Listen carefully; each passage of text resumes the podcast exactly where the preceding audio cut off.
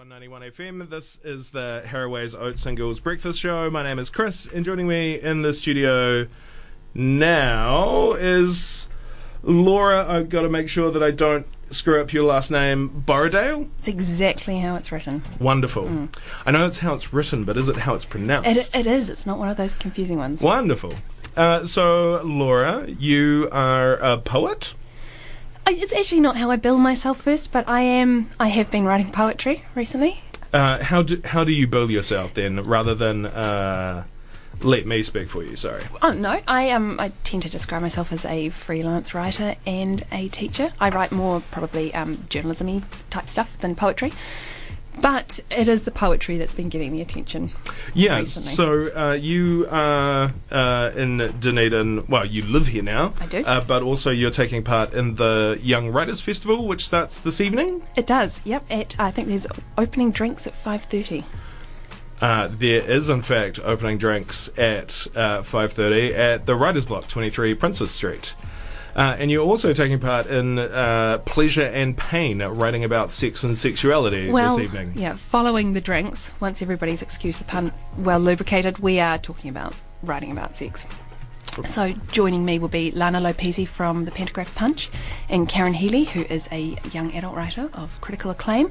Um, and we're going to be delving into that because that's what the poetry I've been writing about, uh, been writing is about. Right, uh, and how how is it that you're approaching the uh, that topic? Because the thing that I find interesting about uh, sex and sexuality in New Zealand is that we are really great at being ah laid back and don't even worry about it, but then also amazingly prudish and don't talk about anything. It's uh, it's all very heteronormative and very uh, behind closed doors, and you don't. So, how do you find? Well, it's funny you mentioned the word prudish because it's actually on my um, my notes for this evening. Right. New Zealand is prudish. Let's talk about that because New Zealand is prudish. We have a very kind of a stiff upper lip about things and also a she'll be right attitude, which means, and I know because I've just read the 2017 uh, Global Sex Survey. Um, we're pretty slack with things like contraception, um, and and other things, uh, and we need to talk more about it. So I guess that's why I started doing this thing um, because I um, also work with young people, and I realised they weren't having conversations, and partly that was because they never saw grown-ups um, having. Sex is only talked about in a titillating kind of way in our society, and nobody ever represents um, the reality or how people feel or you know the good things about it. It's um, it's either rape culture or porn, and I wanted something else. yeah, fair enough, and that's um, a really valid point because you're right. It is something that, and I, I find it, it interesting with uh, like um, cases recently, um, or in prominent cases in the media a couple years back about consent and uh, masculinity and how we uh, view that. And it kind of cracked me up that it was stories about like newsreaders sitting there talking about how awful it was that these men did these things, uh, and then cut to an ad break, which was three and a half minutes of men doing things. Yeah, and, consent's a really big issue for me. I think that consent is one of the, the key things that um, that, I- that I feel strongly about, and I feel really strongly about something called enthusiastic consent, which is uh, there's been a lot of this talk, especially in America recently, where uh, laws have changed and you have to, you know, get confirmation from somebody, and that you have to keep stopping every five minutes to say, "Are you okay with this?" and "Are you okay with that?" But really, the idea behind enthusiastic consent is if the other person isn't actively and obviously enjoying what you're doing, stop doing it. Yeah. You shouldn't be doing something you don't both like. Yeah, uh, and it's the other thing that I find uh, quite interesting with our our little culture in New Zealand is the dichotomy between like, ah, yeah, you know, it's totally, ah, we'll talk about any, anything. Um, oh, ex- except that, and you don't want to. Um, I think uh, my good friend Rob Guthrie put it best when he described uh, his sex education as his teacher describing the clitoris as it's not a magic button, boys. You can't just mash it with your thumb.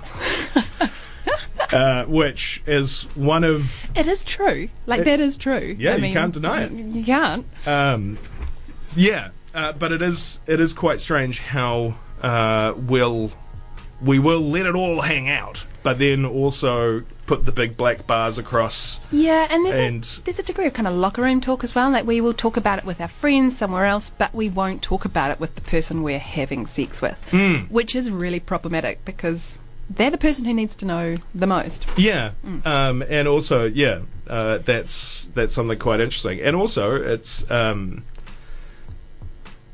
yeah, it's strange seeing the because there are conversations like this about uh, consent, and everybody's like, we're all very adult and um, sensitive or sensible about it, but then it's the fact that a lot of the sexual contact happens uh, on weekends when everybody's intentionally like, you've got to get paralytic drunk before you've got the You've got to get beyond the point of being able to talk before Yeah. you can talk about it. Yeah. absolutely. Yeah.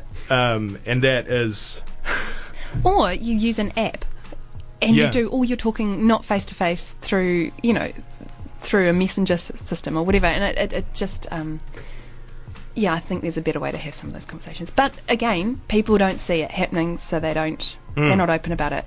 Um, and so I'm taking, I'm taking one for the team. I'm being brave. cool. Yeah. Uh, and so you do that in a variety of ways through your poetry, and also you have. Uh, we were talking off here about the. I am terrible at pronouncing it. Alter erotica, Aotearotica. right? Thank you. Uh, which is up to its third volume now. You said that you're preparing for the fourth. Yeah, so I'm the editor of New Zealand's um, first and only literary erotica journal. Uh, we take quite a broad view of erotica, so we look at um, not just uh, not just literally erotic writing, but also writing about gender and, and sex as well.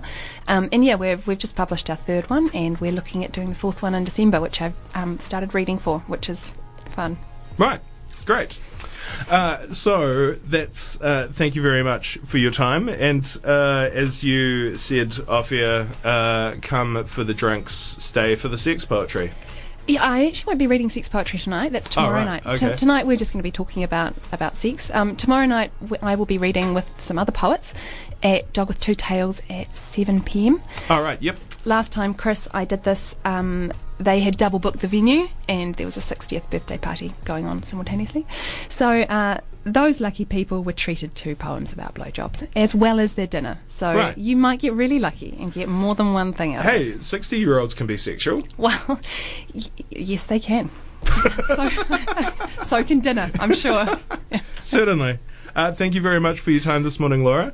Thanks, Chris. Uh, you're listening to Radio 191 FM. If you want to find out more about the Young Writers Festival, it is online at youngwritersfest.nz. Uh, this right now is Dunedin.